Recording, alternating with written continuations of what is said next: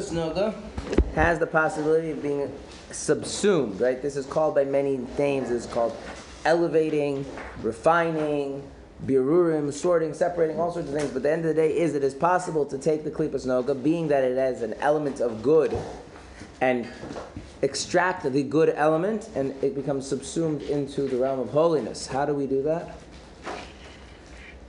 By getting rid of How do you making it the dominant part. how do you do that?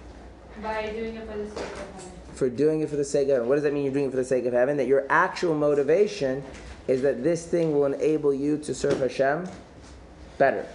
And without, which meaning that other than that, you wouldn't really be motivated to do it. Right. Right? Does that mean that you eat dry bread and sleep on the ground? No, because it could be that eating dry bread and sleeping on the ground makes you cranky and irritable, and so you can't really like learn properly. Does it mean you're somber all the time? No, maybe you crack jokes because people tend to learn things. Right. Um, okay. There's also the possibility that you could even be doing it for and be, because it's enjoyable. That it also be for the sake of heaven. How can you be doing something because you enjoy it and being for the sake of heaven? Like Shabbat. Uh, but on which condition that you're doing it? You, you're doing it because for the purpose of enjoying right. In other words, your your real thing is that you want Shabbos to be enjoyable because that's a mitzvah, and therefore that's your motivation. Not you're using the fact that it happens to be Shabbos to justify indulging. Yes. Uh, so some things you do in life, not for the like. Let's say that you're someone who like really hasn't learned anything about God in their life.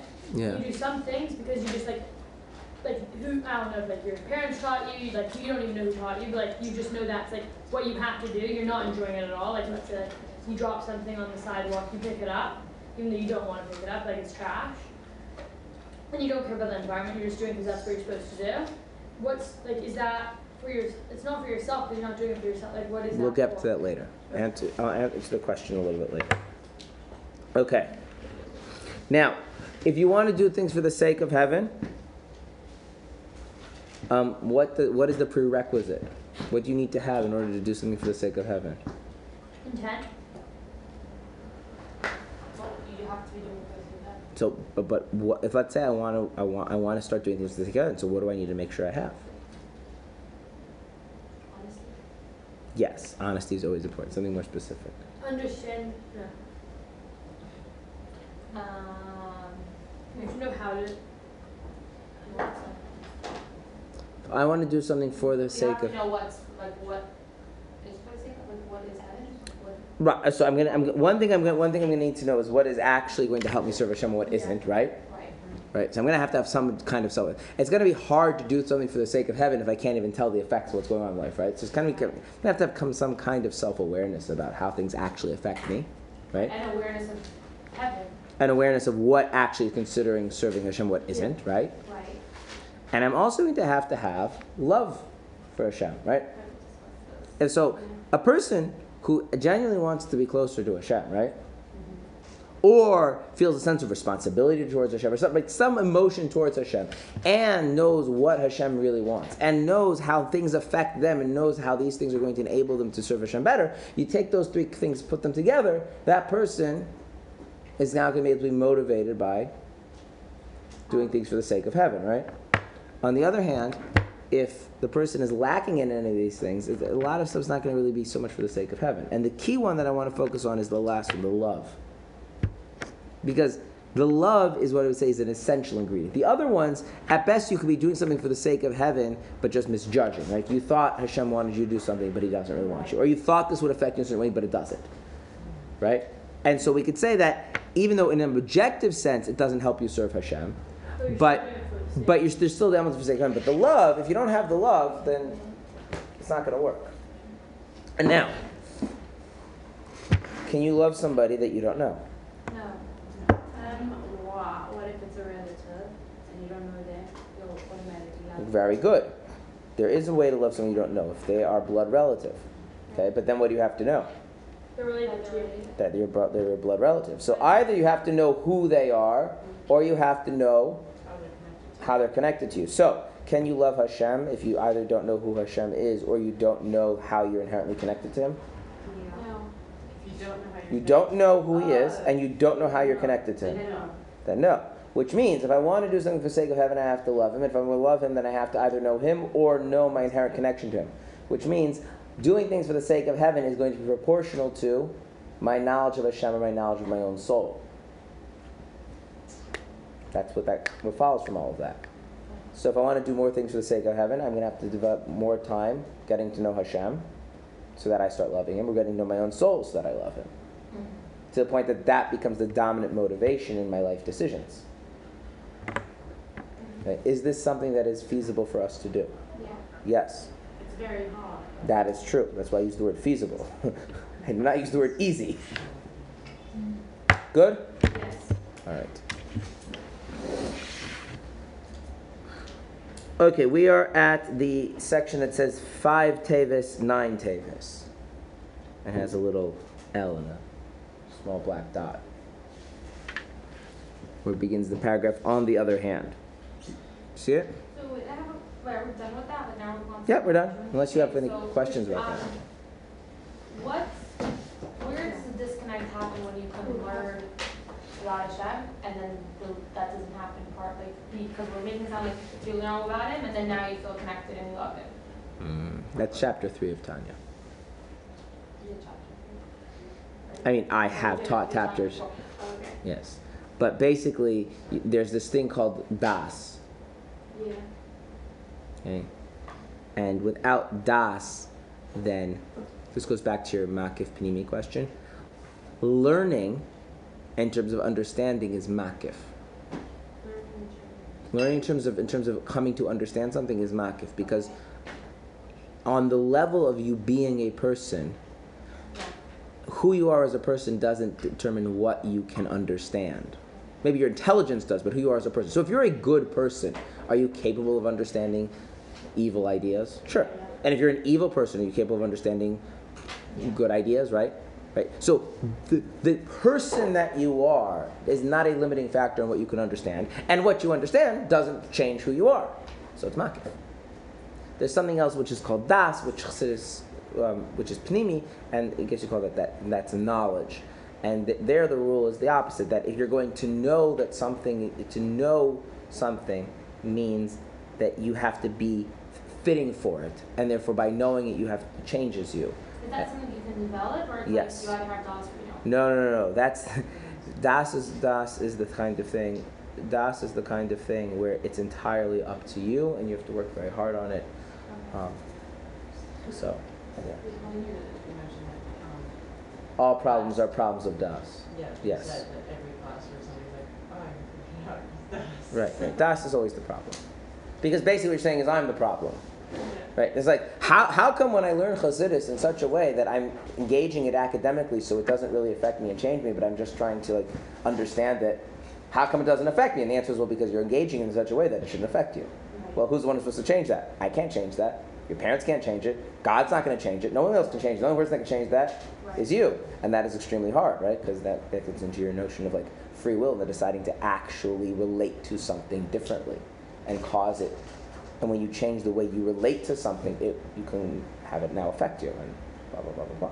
Yeah. And that's, yeah. Good?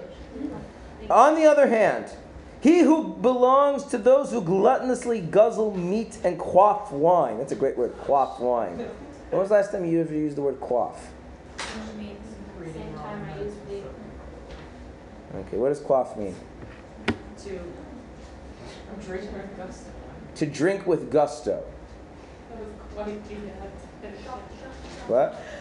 I believe I believe the technical word that we now use is chug. Yeah.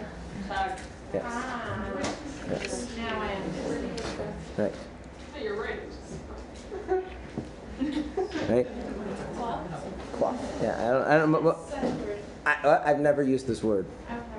But you know, like, like after a long hike, and you get and you have a water bottle. It's like a like one of those two liter water bottles. You take it, and, and the water bottle's completely gone, right? But imagine like you're like that with wine or People beer. that all the time. It's disgusting. The truth comes out. Gluttonously guzzle meat and quaff wine in order to satisfy their bodily appetites and animal nature, derived from the so uh, the so-called elements of water of the four evil elements contained therein. This comes from the vice of lust. Ah, so now we've entered a new thing. That why are you doing something? Because of lust. Okay. In Hebrew, this is called taiva. So we need to explain this notion of lust or taiva. What is this? Because this is a very misunderstood concept.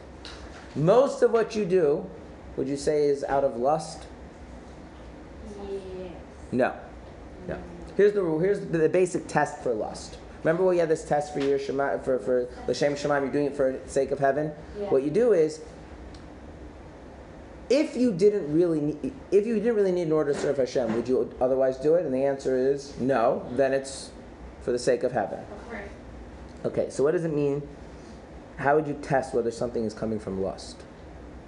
Did you do it even if it wasn't for the sake of it? that you would do it anyway, even if they offered no other benefits. For instance, let me give you an example, okay?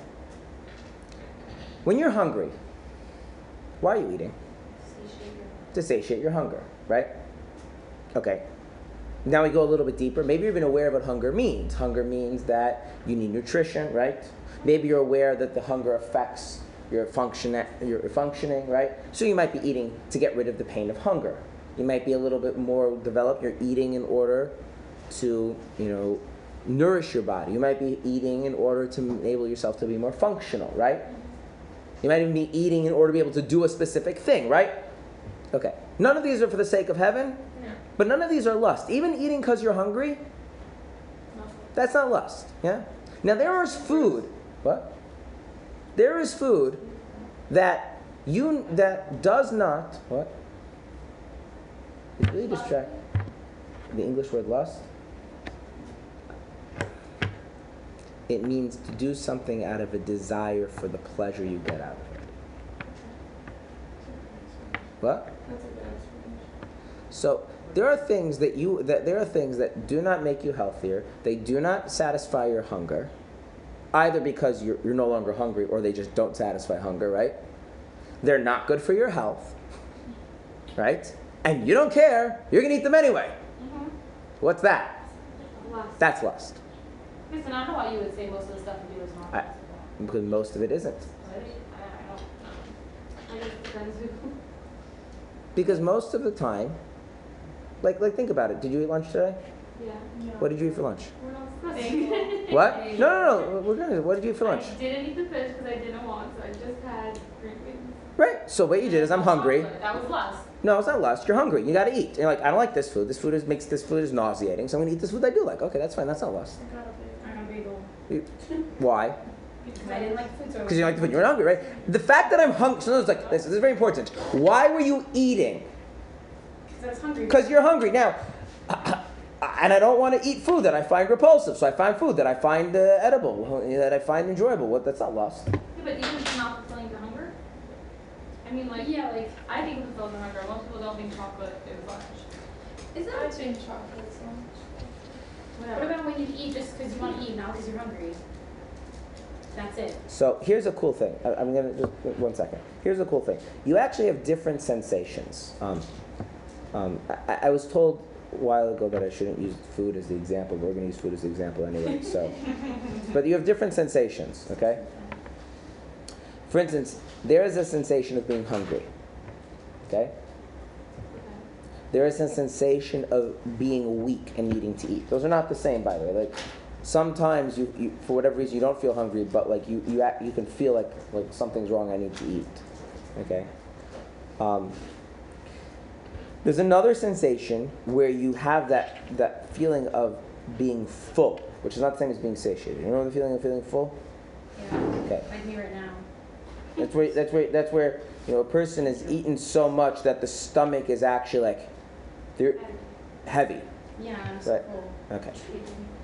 Then there's eating. Then there's also a sensation where a person has like an appetite, like they want the experience of like the taste and textures in their mouth, right?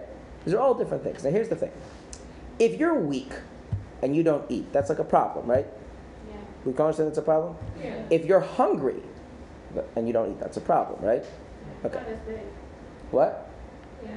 I mean, it, it, it's a problem because a, if you're hungry, it probably means that there's going to be long consequences for not eating, And it also, that sensation is extremely distracting. It makes you just ineffectual about, about doing a bunch of other stuff. Yeah. Okay. So, you can kind of think of certain sensations that drive you to want to eat the same way, like, you know, the gas or the engine light in a car. When the gas thing goes down, it's like you better fill it up because it's not going to work very well. The engine light turns on, it means like you got it checked out, something's going to break, right? Okay. Um, but then, if the reason why you're eating is because you want that sensation that your stomach is full. Okay, now what is that sensation that your stomach is full? When you get that, what does that accomplish in life? Nothing to do with Torah mitzvahs. Like, what is, how in that does that actually a positive thing? That your stomach being full. Well, the, Just feel happy, satisfied. It doesn't, it doesn't actually accomplish anything. In fact, if you want to be honest, Doesn't call it um, is your stomach being full good for you? no. No. So not only does it not accomplish anything, it's actually an overall negative thing. The only reason why you would ever want to do it is that You're a glutton. It feels good. Okay, um, right, and this is, and then the same thing with tastes and textures. Lust or taiva is where the thing that's driving me is the experience, and I don't really care about actually meeting any genuine needs. And the thing of the matter is, I'm not saying that we don't have some element of that, but the thing is, most of what we do in life is not actually that. Now, maybe a lot of what we're consciously focusing on is that. But like, most of the time when you go to sleep, adults, when most of the time adults go to sleep is because they're either tired or they're not tired, but they know that they need to be up at a certain time, and if they don't, they'll be tired then. Okay. Right? Okay. Um, when you when you're going when you, when you're when most of the time when you actually eat, what is motivating you to eat as opposed to not eat? Most of the food that you're eating. You're hungry you know you. You're hungry, you know you will be hungry, right? Now, it is true, like when you have that third chocolate chip cookie after you're already satiated, right? That might not be that, right? But Yeah. okay. Um, what is How it that if you're tech, you're like full, but you know you won't be able to eat enough for a long time, then you can eat more. that's also that's also because I mean I- for the- Uh, no, but it's also because no, because because that's just not how food works. It is just not true that if you eat a lot of food more than normal, it'll help you for later. Before the fast That's what we did first. I know, but it's it makes the fast harder. like if you ask a doctor, What do you eat what? Do you eat a lot before fast? Um, let's not talk about my eating habits. No, um, I, I, I've changed my eating habits. So, um, Oh, isn't the pleasure benefit to you? Like while you're eating the food, like you're getting a lot of pleasure. oh, this is very important. This is very this is this is very important. Pleasure is not important. In an end, of, it's not important as an end in itself. And that's another way. Lust is pursuing pleasure. Now, it is the truth that pleasure ha- does play an important role in many things. For instance, okay, if you're doing something good and you get pleasure from doing something good, that generally means you're pretty connected to what you're doing, which is a positive thing, right? A good person doing good deeds will experience. Pleasure. A evil person doing good deeds won't. So your lack of pleasure in helping someone indicates that you're not such a good person, and maybe you should work on that, right? But that's different than doing the good deed so that I can have the pleasure. Right? And so there's a rule, okay, that pleasure is evil, and I'm using this word intentionally. Pleasure is evil when it is the goal. When you're pursuing pleasure, that is an evil thing. Pleasure in and of itself is not an evil thing at all. I'm stressed out and I'm eating. That's for pleasure. If you're stressed out, Yeah. No, it's just not like emotional eating. She's asking about emotional. Ah, yeah, that that would be yeah. Because what, what you're doing is you're saying like like there's nothing about the it's not like I have a need and the food is going to meet my need. It's like I want to experience this this kind of I want to I, I want to in, um, trigger some kind of pleasurable experience for myself because that way I can avoid whatever it is that's going on, right? And um, which doesn't lead to anything positive, by the way. And then the food is just subservient to that. Okay? But this is not this is true about all sorts of things. For instance, exercise. Is it impossible to exercise in a lustful way? Sure. Yeah. Is there such a thing called a runner's high? What if the only reason you're running is to get that runner's high. That's all you care about. What if you're not? I, I didn't I didn't say necessary. I said is it possible? Yeah. Yeah, it's possible. It's the same reason why people like Quick Trip. Yeah. Do that 'cause There's a lot of things that people do that you the, said less than anything. you can stick lust into anything. Right? Yeah. Right? But the thing to understand is that it's not as common as we would think because if you actually think about it, you're alive for 24 hours a day, right? Even subtract the eight hours of sleeping and only count the, the time of going to sleep as sleeping. That's still 16 hours a day. You do a lot of stuff. Right. Most of the stuff that you're doing is because, like, either at present or somewhere in your habits, you're, there's a sense that, like, this is actually getting some kind of need met. Okay? So there's actually very little room What? for it. There's very little room for it. Yeah. In other words, like, like, like using the example of eating, right? Let's let, let, let's let's I'm gonna uh, uh, this is this is a, a silly way of thinking about it, but I think it's, it's illustrative. Okay, so let's say I don't know. They say that a healthy person, a healthy adult is supposed to eat 2,000 calories a day. Just using that as an uh, using numbers, right? Okay. Well, that means the fact that you eat 2,000 calories a day is not lustful, because like you need to eat 2,000 calories a day, right? It the calories after that that are lustful, right? But most people, even people that eat a lot of extra food, and we're just doing that on quantitatively, are not actually eating an insanely right. You're, if you average it out over like a week's worth of time, maybe they're eating more, but it's not like they're they're eating, you know, tens of thousands of extra calories. And then if you think also, it's like you you sit down for lunch, right, and you take the food that you like. Okay, but like what? you- But but the reason you're eating is is because you need to eat. What about seconds? Ah, seconds becomes an issue, right? So then you have to think. Some seconds is because you're hungry. Some seconds is you know that you haven't eaten enough. And some seconds is because like the food is really tasty and you're stuffing more down your gullet, right? I mean, like, yes, I'm not saying it never happens. It does happen, right? But it's not like an indictment of everything is lustful, everything is an indulgence. It's not true. Yesterday when I drank that cup of water, why was I drinking the cup of water? You're thirsty. I was thirsty Not right? It was not lust. I was thirsty. Now, I definitely enjoyed it, but it wasn't like that's not why I was drinking. I was drinking. My mouth was dry. I was drinking. It's hot. I know that I have to teach. I have to be like. There's a number of things, right? In fact, the sensation of thirst in and of itself is enough of a clue that I should probably be drinking. And the sensation of hunger is enough of us. It says in Shulchan Aruch, if you're hungry, you know what you should do. All things being equal, eat. And if you're not hungry, you know what you should do. All things being equal, don't eat. It says in Shulchan Aruch, you should actually avoid, learn to train yourself not to eat because you have what we call in my house the munchies, right? That, that thing inside you that makes you want to put tasty things in your mouth, but rather because there's a sensation over here that says this you need food. And you know what? Like, should you eat the food that you like more or like less from, from, from this issue? You're eating the food that you like more, I mean, like, as long as there's not like that's that it, it, it's, it's reasonable to eat that food in terms. So what's the issue? It's the same thing with exercise, same thing with going to work, the same thing with going shopping, the same thing with everything. Sitting and schmoozing with someone is that necessarily lustful and indulgent?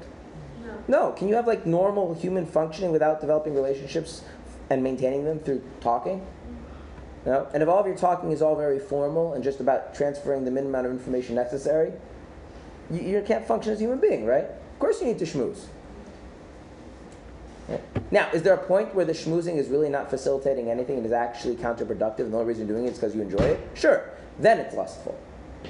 Or there's a nice like red neon sign that tells you when you've moved from one to the other? No. But conceptually, you need to understand the difference between these things. Okay? So, so, which means that we've created a space. Okay? There's the space where I'm doing something for the sake of heaven. There's a space where I'm doing something in a way that's lustful and indulgent, right? Most of what I do fits into which of those two categories? What? Most of what I do during the day. Is not for lust or for sake, It's not for lust or for the sake of heaven. So why am I doing it? Yourself. For sake of myself, right? So, for instance, the example you asked about picking something up, right? At some point, your parents instilled in you a sense of let's let's take it on a on a bet, a sense of self-respect about being a decent human being, and you have a need to maintain that sense of self-respect, and so you pick up the trash. It is for yourself, right? But it's also legitimately important to pick up the trash. Like it's not like it's not, there's nothing lustful about that. Nothing indulgent about that. Yeah. If you if if, you, if your mother makes you do, makes you a cheesecake, yeah, and you eat it, is it being are you being indulgent? No, that's not being indulgent. Now, if you have a second slice and a third slice and a fourth slice, But you're still eating the cheesecake for the pleasure. no. But but the thing is, what makes something indulgent is The unnecessary part. there's uh, there's nothing actually necessary for not on a not on a serving Hashem level, on a practical human level. This serves no purpose other than it's enjoyable. That's what makes something lustful. The fact that you enjoy it, the fact that it tastes good, the fact that you like eating it, doesn't that make it lustful? Right? Chassidus is not a set. There's no, there's no notion of Chassidus that because you enjoy it, therefore you can never do such a thing. Like, why not? If, if it, it, it, is, is, is, it actually serving a legitimate need? Not maybe I want to work on myself and refine myself, but like in principle. So, um, And this is implies to us, but men are able to just sit snooze? are you asking are they psychologically capable of sitting and schmoozing? No, I know they are. like I'm not sure what you're asking. No, like I'm saying, because they have like. Oh, so this is one of the things is that sure is that yeah yeah you're, you're allowed to. Now the question is is the schmoozing actually what the, what the Rambam calls yeshuva shalem is a part of settling the land is a part of being a functional human being. Settling the land works together being. There's a concept in halacha called yeshuva olam. It means settling land. It doesn't mean land. It means like people are people, and so like imagine you move to a place and nobody talks to anybody unless they like Need to need to transfer very specific information, right? Like, can people thrive in such? No, right? You walk into shul, Shem Lechem, how are you? How's wife? How's the kids? Like, like you, if you don't do that, people like don't work. Right. Okay, now how much of that do you need to do? That's a different question, right? But so so that's not that's not that's like the same way you need to eat and you need to go to sleep and you need to go to work. You also need a certain amount of uh, small talk and schmoozing. Like, that doesn't mean you're doing it for the sake of heaven. You're doing it because you need in order to be a functional human being. What's wrong with a long talk? Sorry. Well, it depends. It depends. If the long talk is actually um, Giving advice, helping people. same thing, same thing, same thing. If it that's the point. The issue is if you could justify what's going on, nothing to do with serving Hashem, right? Can you justify on a human level how this actually um, Get somewhere. gets somewhere in terms of human well-being? And that's really why it needs to be done. Then it's not lustful. It's not indulgent. Where does it say this? It does is it uses the example. It says, one those who gluttonously guzzle meat and quaff wine in order to satisfy their bodily appetites and animal nature derive from the so-called element of water of the four elements containing which comes from the vice of lust. Which is not talking about if you go back to the beginning of chapter seven, when he says that everything is klipa, he described it very differently. Where is he? Okay, can I read the Have example friends if there understand with it? amount of uh, keep- What? Just because if I want to quote what Yeah. you're saying, am I able to rephrase? Am I, does it say basically in Tanya that you're able to like do regular functions of a human and like have an enjoyable somewhat life? it, it was it's you are now what, what right now is you want to differentiate that that's not what they're talking about here that is what we spoke about at the beginning of chapter 7 the beginning of chapter 7 we said everything you're doing that's not for the sake of heaven is going to be klipa But that didn't make it okay. okay not okay is the judgment calls i'm not getting into that right now And this has nothing to do with the judgment calls? I want right now. I'm interested in describing and categorizing, and I keep saying this over and over again. I will do that. What you want me to answer at the The end. summary At the the summary. in the chapter. Okay, so we start out by saying if it's not for the sake of heaven, it's all klipa, right? But now we're carving out a certain subsection of things saying this is different. You know, if I brush my teeth and I have a pleasant conversation with a sitting in shul, and someone in, is, has a question about business, and I'm sitting and helping working with their with their business, like whatever. It still follows. It's still klipa because I'm not doing. It's not a mitzvah, and I'm not doing it for the sake of heaven. Well, maybe helping the person with their business is a mitzvah, but let's set that aside for a moment. But it's not this. What it's talking about here. It's not. It's not this lustful indulgence. No. Just be able to respect. Oh, so what happens? So that's the question. What happens when it's not just I'm serving myself, but it's beyond that. It enters into it enters into this area called taiva, lust. indulgence. Then what happens? In such case, the energy of the meat and wine consumed by him is degraded and absorbed temporarily in the utter evil of the three unclean klipas, and his body becomes a garment and vehicle for them until the person repents and returns to the service of Hashem and His Torah. One second, tiger? Yes. I think I have a misunderstanding from before. Yeah. So we talked about Klipa Noga and how there's the good and the bad in the mix, and the good was the sense of yourself that cares about others, and then the bad was doing like for yourself in isolation from others. But then we said just now, like earlier in the class, that increase the good in Klipa Noga, we do things for the sake of heaven, which is different from the just like good doing things um, because there's a sense of yourself that cares about others. So does doing so is this a diff are they two different goods or Yeah, yeah. So, so let me let me make a diagram because I think it's a little okay. So, okay, klipas normal, klipas noga. Okay.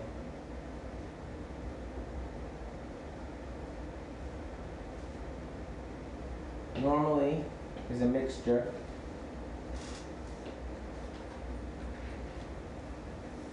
of tov and ra. Okay? That's the, that's the status quo. Now, if I do something, okay, and really what's motivating this is that this is good for me, then it stays like that. There's a good element, there's bad elements. Sometimes the good is more overt, sometimes the bad element is more overt, but it stays this mixture thing, okay? is, So- is the like percentages of the mixtures? Yeah, yeah, yeah, yeah. Right, Okay. right. So, for instance, if I'm if I'm like helping people, like, um, if I'm a help if I'm helping people like um, find jobs so that they're not, you know, on the streets, um, right? And, and and I'm doing that because that I feel like that gives my life purpose to know that I'm helping other people. That's that's pretty good, right? Yeah. Okay.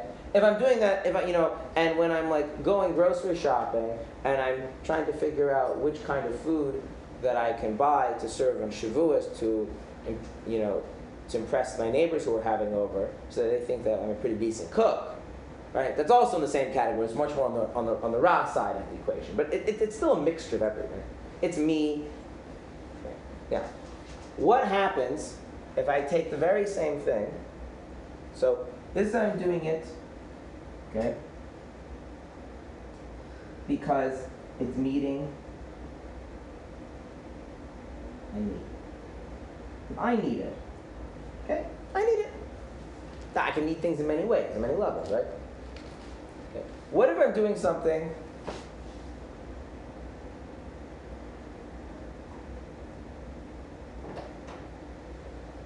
for Hashem? Then what happens? Then what happens is we take the Oh. and that gets subsumed in kedusha. We take the good element, and it gets subsumed in the kedusha.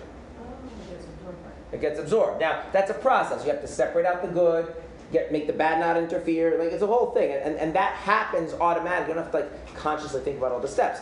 If genuinely you love Hashem, you respect Hashem, and you feel that you really need to do things for Him, but in order to do things for Him, you need to do things that enable you to do those things, and that's really why you're doing those things. Then what happens is the good element of a klipas noga gets taken out, and absorbed into the kedusha. Okay, but now there's something else. What if I'm doing something? Wait, I thought it was that then there was more that Klipa Noga was composed of tov. No, no, no, no, no, no. If I'm doing it for Hashem, it's not more as composed. It's not what's happening. Oh. Okay, this, let's go. We're going to go through some examples. So this is one option. If I'm doing something because I need it, if I'm doing something for Hashem, and there's a third possible we just learned, which is I'm doing something, and that is that is I'm doing something out of lust. Now, what is lust? Lust is where does it actually good for me? Is it actually helping me? No. So then why am I doing it? For Pleasure. For pleasure, right? Which is normal, right? What? Which is normal. Eh, in the normal sense, it happens. But now, what happens? Then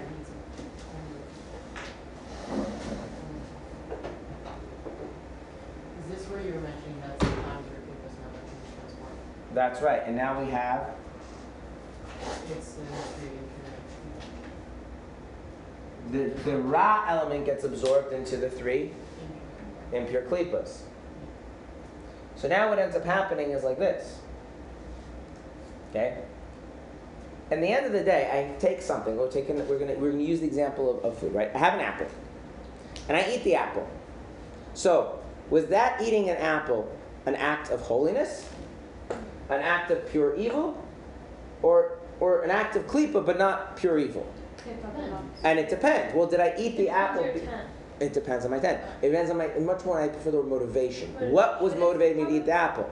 Depends on your motivation. If I was motivated to eat the apple because eating the apple It's satisfying my hunger. Is satisfying my hunger, or I'm eating the apple because my mother offered it to me and I don't want to insult her. Or I'm eating the apple because we're having a Farbrengen and like I know that if I munch on food, then I'll be more an open mind and I'll be more engaged, right? Or I'm eating the apple because, I- I- I- right?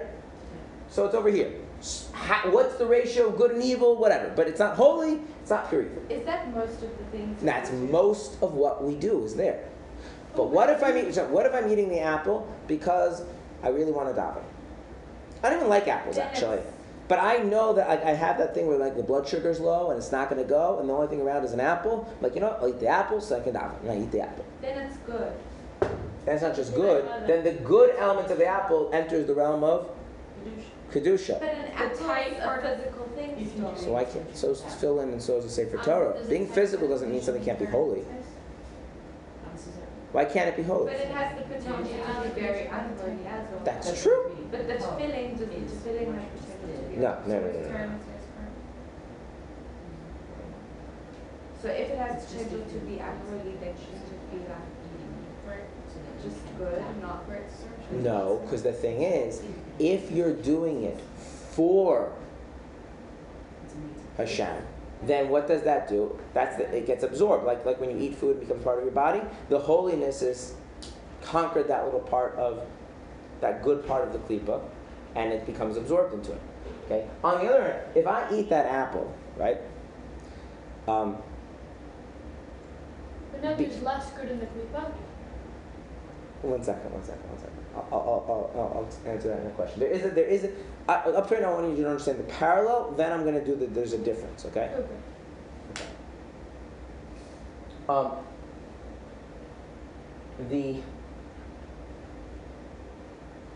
the, um, what do you call it?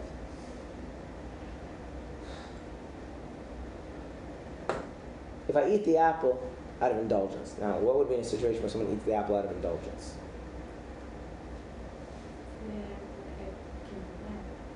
but what would be an example? Give me a situation where I'm eating the apple out of lust. Because you're not actually hungry, you just feel like having some sweets. Yeah, you know, it's like you know one of those things. It's like you know, it's, it's right before bed, and all of a sudden you have this like sweet tooth. You want to eat something, and like you know what? If you just ignored that and moved on in life, life would be fine. In fact, if you ask the doctor, it'd be better for you. Like it's and you're it's not the kind where it's like seriously like you're stressed out and you really do need something to agree. No, you really don't, and it's just like some combination of sweet tooth and bad habit, and so you just like eat the apple. Then that's And then she walked. That was that's right out of lust. Now, are there degrees of lust? Yes. Are there degrees of for Hashem's sake? Yeah. These are also dynamic, but let's make it simple, right? I don't mean to say that eating an apple because you have the munchies at you know one o'clock in the morning is the same as like you know guzzling beer in a bar, right? It's not the same level, but in general, it all enters this category. So can we get to a level where, can we do things in life where we doing it completely for Hashem? Can? Yes, you can. Is it easy? No. Is it a realistic expectation to set in the next ten years of your life? Probably not. So it's Can you get much better at it? Sure. It's almost impossible for just a normal Okay. Okay, now, okay, so now needed here, we're going to be very, very loose with the definition of need. I'm going to throw something out, and I want us to think about whether this is more of a need or more this is more of a lust. Okay, okay. You're stressed out. Take a walk. You're stressed out. You take a walk. What's that? You assuming the walks help you reduce. Yeah, I mean, assuming most people walks actually reduce stress. Yeah. Okay? Um, you treat yourself to ice cream as an incentive to get yourself to do something that you need to do. If it will actually make you do what you need to do, then I think it's, you could say it's a need, but It's a need, and it could even theoretically be the uh, possibly. I think a lot of times people say that Depend on- Right, it- it's, it's actually the case, right? Are you using, are you, are you treating yourself as a justification for indulging, or are you generally, right, using that as a way to help, you know, change your your behavior, right? Um, okay.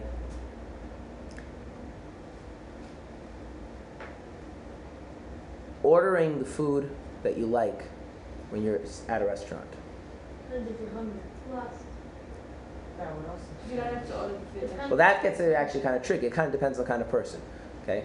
For instance, most people, right, if they were to live their life in such a way that they never ordered the food that they like, they made a point of like not eating the food that they liked on the menu. What would that do to them? What would that do? So what would that do to them psychologically? Like think about that. What would that do to you? Uh, You did that all the time. You're excited to eat. What? You probably wouldn't be excited to eat. Well, no, you could be. It's not just you wouldn't be excited to eat. You wouldn't Feel feel bad. What would it?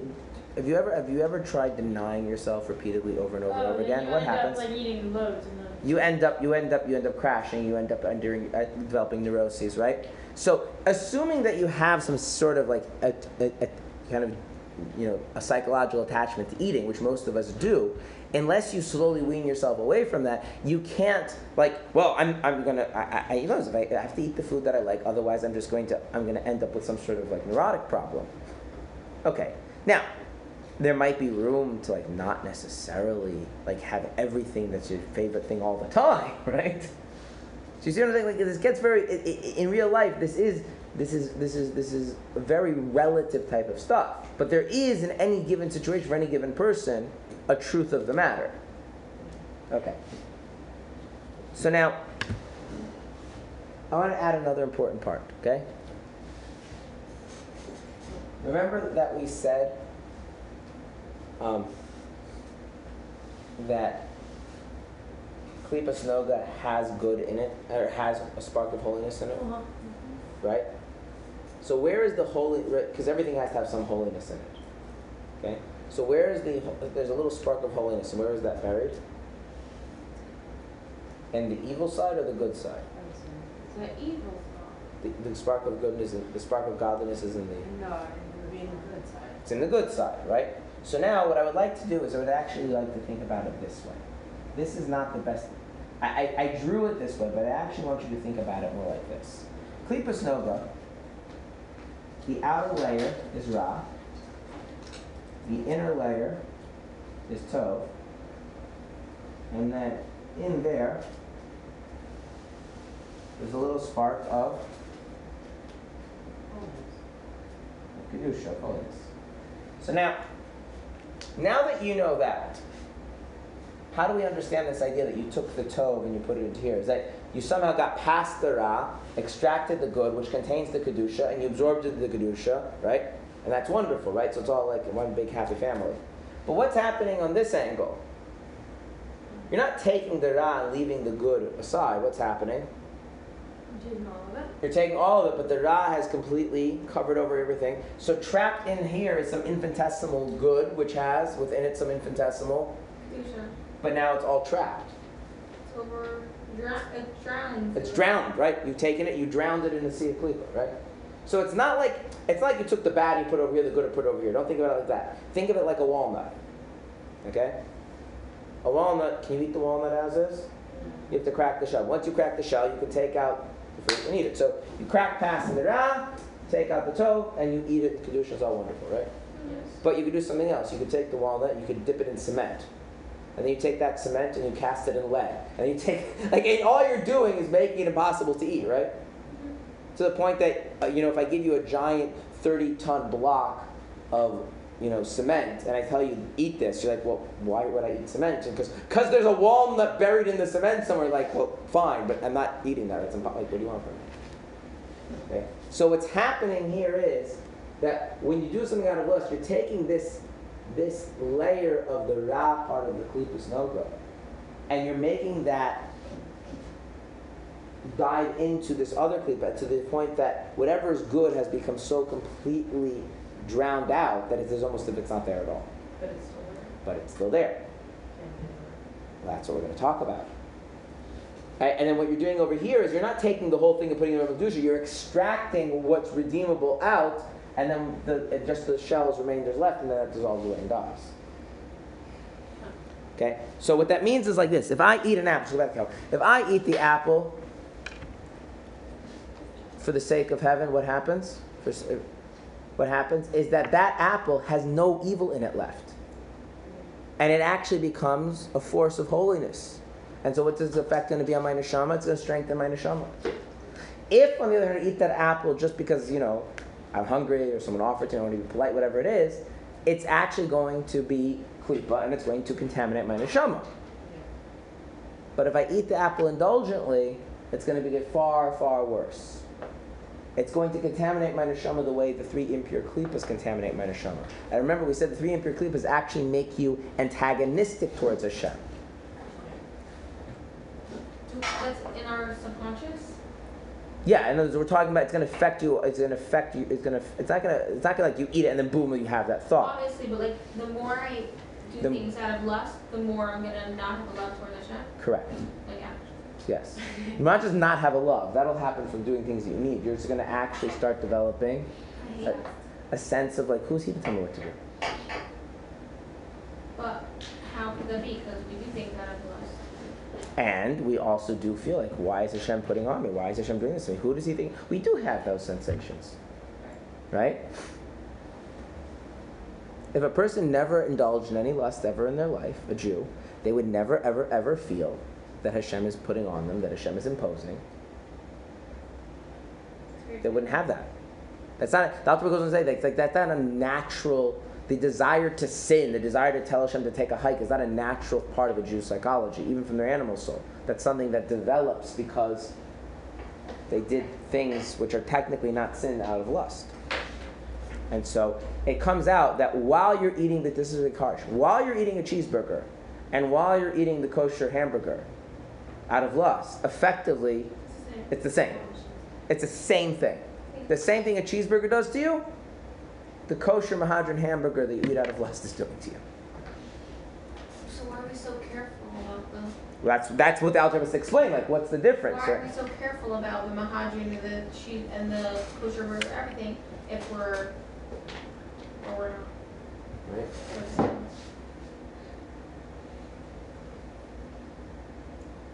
just- Okay.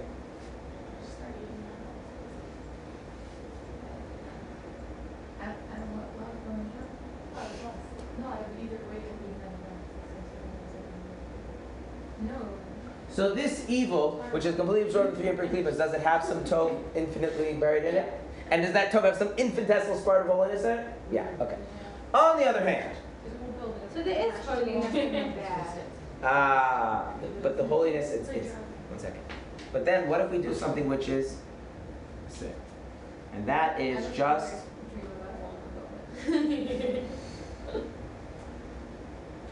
By the way, the, the actual analogy of klipa that's used in, in, in from Kabbalah, which is used, is actually walnut shell. Yeah, like it says in the Song of Songs that Hashem says, "I came to my uh, ginas egoz to my to my walnut garden, a garden full of walnuts." And I guess because the shell of a walnut is like the klipa. Walnuts are I know, like, that's That's right. That's right. They're really hard to grab. It's not banana peels. It's like walnut shells. Take effort. That's right. Doing things with Shem Shemaim, getting through this shell takes some effort.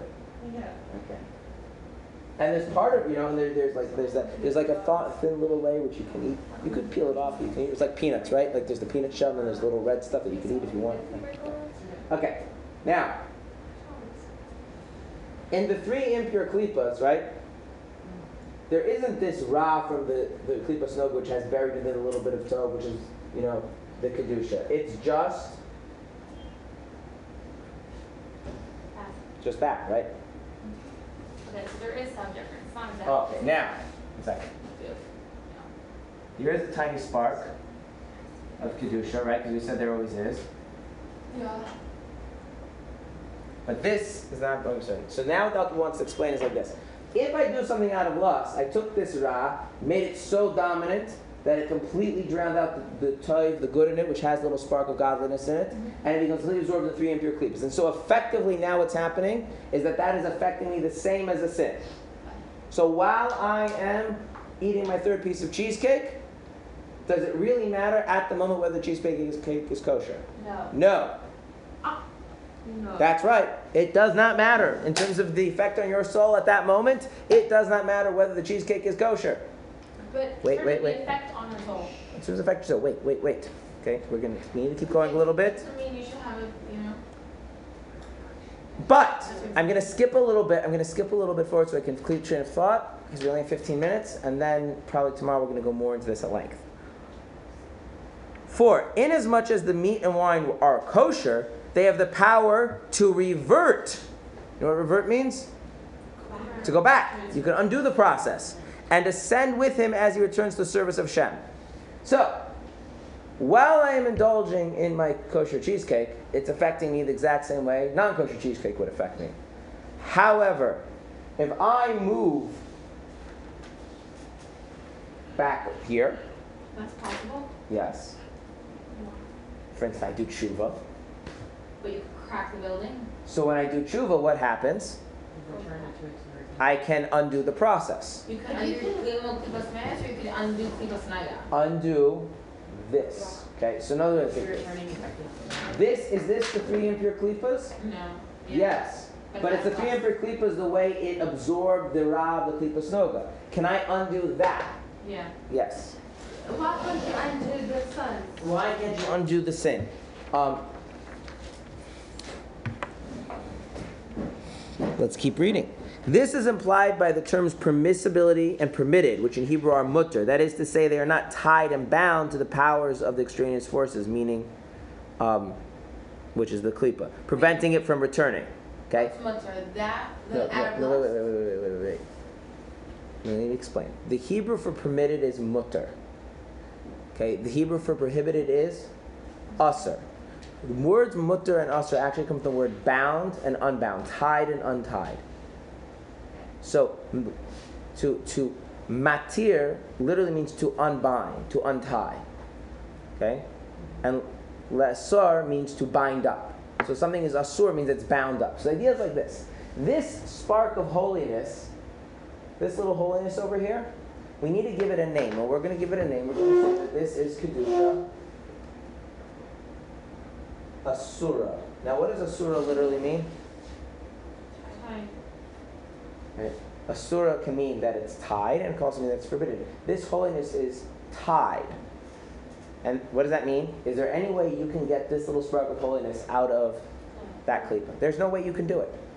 And therefore, it is the second meaning of asura, which is forbidden. Because the holiness is asura, therefore this act or activity or thing is forbidden. On the other hand, this kedusha over here And that's why you can't go back. Right. Mm-hmm. This one is muteris. Now, it's unbound, which means there's a way of taking the good with the little spark of holiness in out of the evil and absorbing it into kedusha. And even if you shove the whole thing into the realm of the three impure klipas, by by making the bad the dominant aspect, it still remains muteris. It still remains unbound. And if something is unbound, you can you can pull it back, right? You can revert it. So, which means, while I am, while I'm in eating the third piece of cheesecake, it is having the same effect on my soul, right? Because the third piece of cheesecake is clearly lustful, right? The second we can debate. The third already is whole So while I'm eating the third piece, it's have the same. Does it matter whether it was kosher cheesecake or not? It wouldn't make a difference. But afterwards, it's going to make a difference because if it was kosher cheesecake, I can I can fix the problem. But if it was not kosher cheesecake, then I'm stuck. Oh. Yeah. So it's like this. I'll give you an analogy, okay? If you're unconscious, does it really matter why you're unconscious?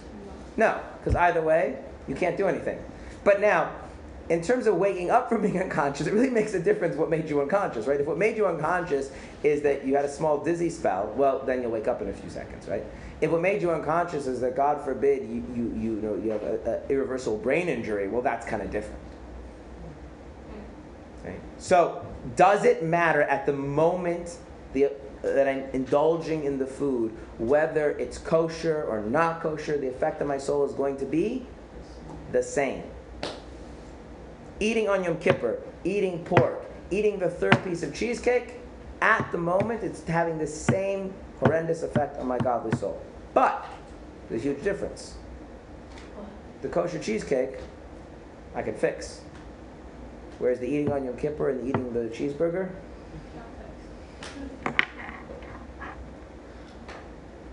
So now going back to my cup of water, by the way, when I when I drank my cup of water, I wasn't doing it for the sake of heaven, right? And I wasn't doing it out of lust. So it stays kind of here, right? Let me so I can like I mean if I can fix this problem, I can certainly fix this problem, right? So this is the thing, is that there's a, there's a, there's a, there's we, we haven't discussed how it's fixed. We're gonna we're, we're, we're, we're, um, we'll talk about that in a second, okay? Or actually, I don't know if we'll talk about it today. Maybe we will. But what I want you to understand is like this. We have to differentiate between the thing in the moment and its long-term effects.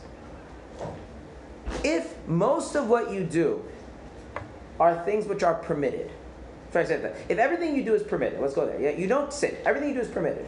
And most of what you do is actually stuff that you need in some sense. And only a little bit of what you do is out of lust, that means most of the time you're harming your soul by what you're doing. But all of that harm is more or less temporary and repairable. Right? Even this harm, which is pretty bad, we'll have to discuss the difference between this harm and this harm, right? They're still different. And how you fix them is going to be different, but it's fixable. Okay? If you can't take something back, then you can't fix it. Basically, right? So if you eat non kosher food, can you fix that? No. If you indulge in kosher food, it's just as bad for your soul while you're doing it, but you can fix that. If you're doing stuff that's not for Hashem's sake, it's just because you need it for some general reason that people need to do stuff, is that also bad for your soul? Yeah, not as bad as doing it out of lust. But you can fix that too. Would, would realizing ah, I ate non-kosher cake be a, not be aware of fixing Nope, it? nope, And nope, being like, nope, nope. There is a way to fix it, but we're going to talk about that later. It's, it's not like in general it's not so easy to fix. It, it's it's you, your attitude should be is that you can't really fix it. I will tell you how we, you could, it can be fixed, and then you'll see why effectively it can never be fixed. I understand how the ra goes into the three impure klipa, but when the tov is getting extracted, does it leave behind ra, or can that ra not exist? The on can't, ra its own? can't exist on its own because remember nothing can exist unless there's a spark of holiness in. it. So once you took the tov with a little bit of holiness out and it gets absorbed, right? It's easier, let's say I do, when I'm doing these things that I need that consist of more good than bad, then the shell of the raw will be thinner and be more easy to extract the good. That's right. That's right. Like it's much easier to it's much easier to, to do things um, that are, are, are, are much more um, you know not self-absorbed selfish in nature for the sake of heaven the things that are much very self-absorbed right like eating ice cream for the sake of heaven is much harder to do um, you know than like holding down a steady job for the sake of heaven just as a simple example yes Two questions. Number one, is which part where the author are going to explain the effect long term, like in Gehenna of the Kedusha Asura and Kedusha Ketera? It's discussed in chapter 8. Um, but I, I- don't want to focus so much on the. the uh, we'll get to chapter 8. But even here, there's a. There's a, there's a Okay, and number two, does it happen in reverse? Like, am I able to ever, like, when the Klipas Manas will never stay in that type of Kadusha. It'll get swallowed by it and overtaken by it, right? what? This? Like, Klipa's never gonna get stuck in Kedusha. Are you saying this is never permanent? They're doing something out of lust? No, Gilgal Klipas. Oh, that? That we'll talk about soon. I'm saying that will never get stuck for in the for Hashem circle. You can never do a sin for Hashem's sake, right? Yeah. like this is always gonna overtake the good and the good is never gonna, Right, right, right, right. If something is a s w- w- we'll continue going. He gets into those details. okay. Chapter 8 deals with that. What if you did a sin for the sake of Hashem? Like you really genuinely, like you ate non kosher food thinking it was kosher food in order to serve Hashem. Right, It's that he, he addressed that in chapter 8. Okay. Great. So the idea is like this everything has a spark of holiness, even the most evil klippas, but the question is is that tied up and bound to the klippa and therefore the thing is forbidden? Or is it untied and therefore could in theory be extracted? So now it becomes very, very dynamic. You have to like be pay attention to what's going on in your life, what you're doing. Okay. Now, um, I want to talk about something which is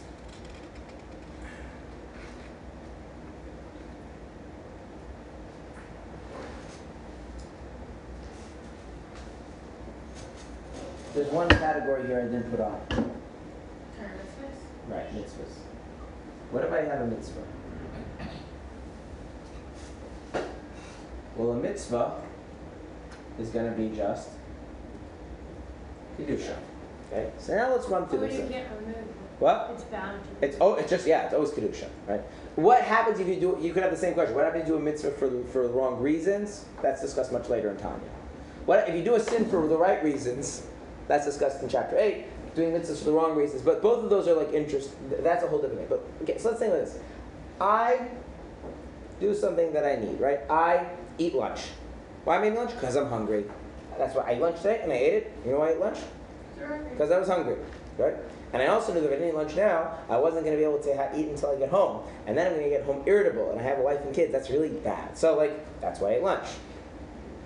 Okay. Um, now, did my lunch have some elements which are like not so good? They're kind of selfish. Or did my eating lunch probably have some good to it? Yeah. And, and deep down inside, is there a spark of holiness there? Yeah. Okay.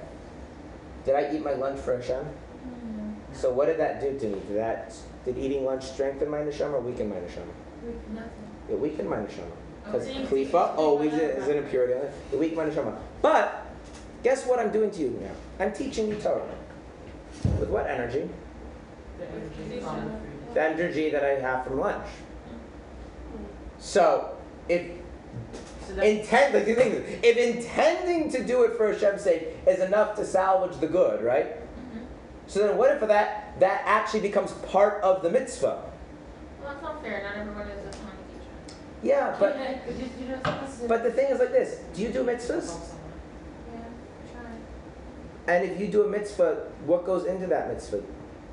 The food that you ate, the sleep that you had, right? Not the talks I had. Well, it depends. What's that? That's the thing. The stuff. This is where we get into the stuff that you actually need. Ultimately, comes into the mitzvahs because if you didn't do it, it would have made you let right. Now, You this- can't do mitzvahs without things you need. That's right. So, all, in other words, you have a short, very direct way of taking klipas noga, making it holy, which is while and you're doing you it. have to do tshuva for what you had by lunch. That's right. Now automatically because you're teaching with this energy of lunch. What? Yep. No need for tshuva. Wow. I didn't do anything wrong. so. I didn't do anything wrong. I ate lunch because I was hungry. Does that do anything wrong? So you've changed it. So it's like this. This is what the story. When I was eating lunch, what was my lunch's effect on my soul? Positive or negative? negative. Negative. Now, was I doing anything wrong or forbidden? No. no. Now, then I'm teaching you Torah, and I'm able to do that because I ate lunch, right? Yeah. So now that lunch is part of my mitzvah, right? So now that lunch has become holy, right? And which is so that's great, right? Now, That's amazing. could there be an after effect of the fact that we went through that more convoluted process? There is, and we'll talk about it later. But that's the basic thing, right? So yeah, my whole life I'm doing things that's klipas noga, klipas noga. It's all for me. It's all for me. But as long as I'm not doing them out of lust, it's having a negative effect on my soul while I'm doing it. But then ultimately, what happens because it was something I actually needed, it ultimately enables me to do some kind of Torah mitzvahs, right? And therefore, it ultimately becomes absorbed into holiness. Now, I could take a much more direct route and just like absorb it into holiness right away, and that's if I was doing those things For Hashem, but that's really you hard. also don't know if you're necessarily going to do mitzvahs directly after What- with I- the energy. I'm saying for But then they have to be directly after. Okay, well, everything you do feeds into your existence, becomes part of you. Because we're, we're not talking about just on a physical level, because uh, those things have become part of your existence. And so then when you go do mitzvahs, you're a more capable, more, more, more, more Functional human. being. And so it plays a role in some way, shape, or form. Right? Kind of the way like psychologists speak about childhood trauma, it affects you the rest of your life. Everything affects you the rest of your life. Okay, now, but what happens if I did something out of lust? So now, what if I went into the lunchroom, and I happen to like lasagna, by the way. Although I think that the Mayanot lasagna is by far the worst lasagna. You don't get the lasagna anymore? Okay. It is by far the worst lasagna. But it is still lasagna, and I love lasagna. So, what if I had gone to the lunchroom and I'm like, wow, lasagna, and I stuffed my plate with as much lasagna as you could possibly hold. And then I ate the lasagna. Then that would be over here, right? Uh-huh. And then when I come to you guys and start teaching you Tanya, is this gonna just become part of the mitzvah? No. put people in there. I'm gonna have to do something to break the hold here. I'm gonna have to do some kind of a tshuva. Okay? So it comes out like this. Okay. We're gonna talk. At, it's the end of class, so that, that, that we'll talk in the next class. Okay? It comes out like this. If something is not a mitzvah and it's not a sin, it starts off just being klipas noga, right? But klipas noga is quite complicated. There's a spark of holiness trapped in a klipa which has a good element and also has an evil element, and the evil element kind of covers over the good element. And there's how thick is the or is each layer of the klipa is, is you know varies. Okay, if I'm doing that, if I'm doing that act, eating that food, whatever it is, because it's something that I need on some reasonable level of human functioning, even if it's not bare bones like survival doesn't matter, then I'm just feeding, I'm, I'm taking, doing this act of klipas noga to feed, to support my animal soul, which is klipas noga. So I'm just like, it's one klipas noga indulgent party. But because the spark of holiness in klipas noga is mutaris, it's unbound, right? When I then go do a mitzvah, it just kind of slips out from where it was and enters into the realm of pure holiness. Now, I could, I could give myself a head start on that process, which is if I'm doing things only because they help me serve Hashem. Then I can actually take out that good and with the holiness in it, absorb it into Kedusha at the moment. Right? So here's the thing like, if I drink coffee, it helps me teach Chassidus better, right? But does it help me teach Chassidus better physiologically or spiritually? Well, if I drink the coffee, it physiologically makes me more alert, right? But if I drink the coffee for the sake of heaven, it'll actually make me more sensitive to the truth of Chassidus. But you have to make sure that you're not drinking coffee just because you're saying that you're drinking. Right, but that's all if it genuinely is that way, right? Okay, but Which then end up gonna being not maybe so gonna just then eat it. Right. But then you have the other problem. What if you're doing something that it actually provides no genuine benefit to living a functional human being's life and you're doing it out of lust? You're indulging yourself just because it feels good. Then it is affecting you at the moment as just the same way a sin would affect you. But because it's not asur, it's not bound, it's mutares, it is possible to. But here, since I threw it into the three impure klipas, I have to pull it out of the three impure klipas. And how do I pull it out? There's tshuva. And Full process of tshuva? we're going to talk about the next class. And this is like this probably wouldn't happen, but theoretically, if someone like sinned their whole life, then became like an amazing person, was able to get rid of all their klipanoga, then the kedusha, the holiness couldn't, the klipanoga couldn't get any like power, strength, or like life, vitality through the kedusha, and so they'd be fine. They'd get rid of the sin. Not necessarily. How Sin, would the sin still be alive? because the sin, the, the, the- we're going to talk about sins as of right now are not fixable. Like They would that. just die because they wouldn't have any vitality. Well, no, because if Get you rid of the klipas never, or just just never. no, because the, the, I mean the, the animal soul has a has a has a has a has a, has a you know enough klipas noga to keep you alive as long as God wants you to stay alive. So don't worry about that. And you can't sin your whole life. You can sin a lot, but most of your life is eating, sleeping, going to the bathroom, and, and assuming the food is kosher, and most food in the world happens to be kosher, um, like not all of it, but most of it.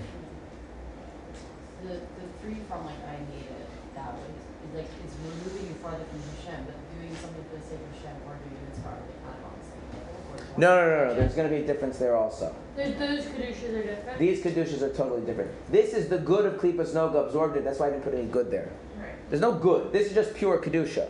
So that one would be Yeah, in other words, even here, even if you do something for the sake of Hashem, when you then get to a mitzvah, it's elevated even higher. It's, it gets completely dissolved. Like there's there's there's just pure kedusha. But that mitzvah has to have intent and. No, no, no, no, no. The mitzvah doesn't have intent.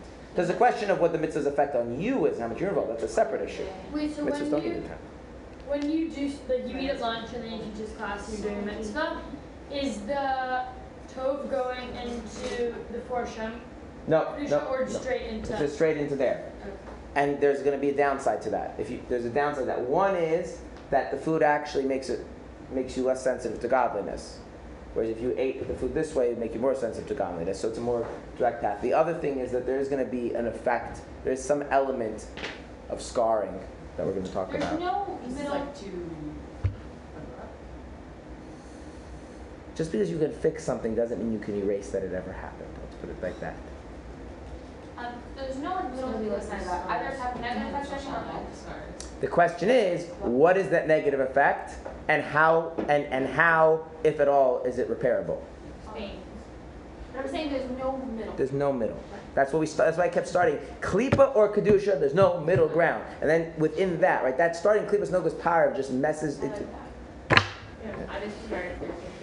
By the way, now that you know this, a lot of those questions go start to go away because you start to realize, like, long term, overall, your life is one big net gain. Yeah. Right? Because even if you, even if you're like never doing the sake of Hashem, right? But as long as you're doing mitzvahs regularly, ultimately, so much of the klipas noga is just being filtered into the mitzvahs. It's just you could do that in a better, more effective way. All right. Tomorrow we will we will go talk about the tshuva and we'll talk about the star and a little bit.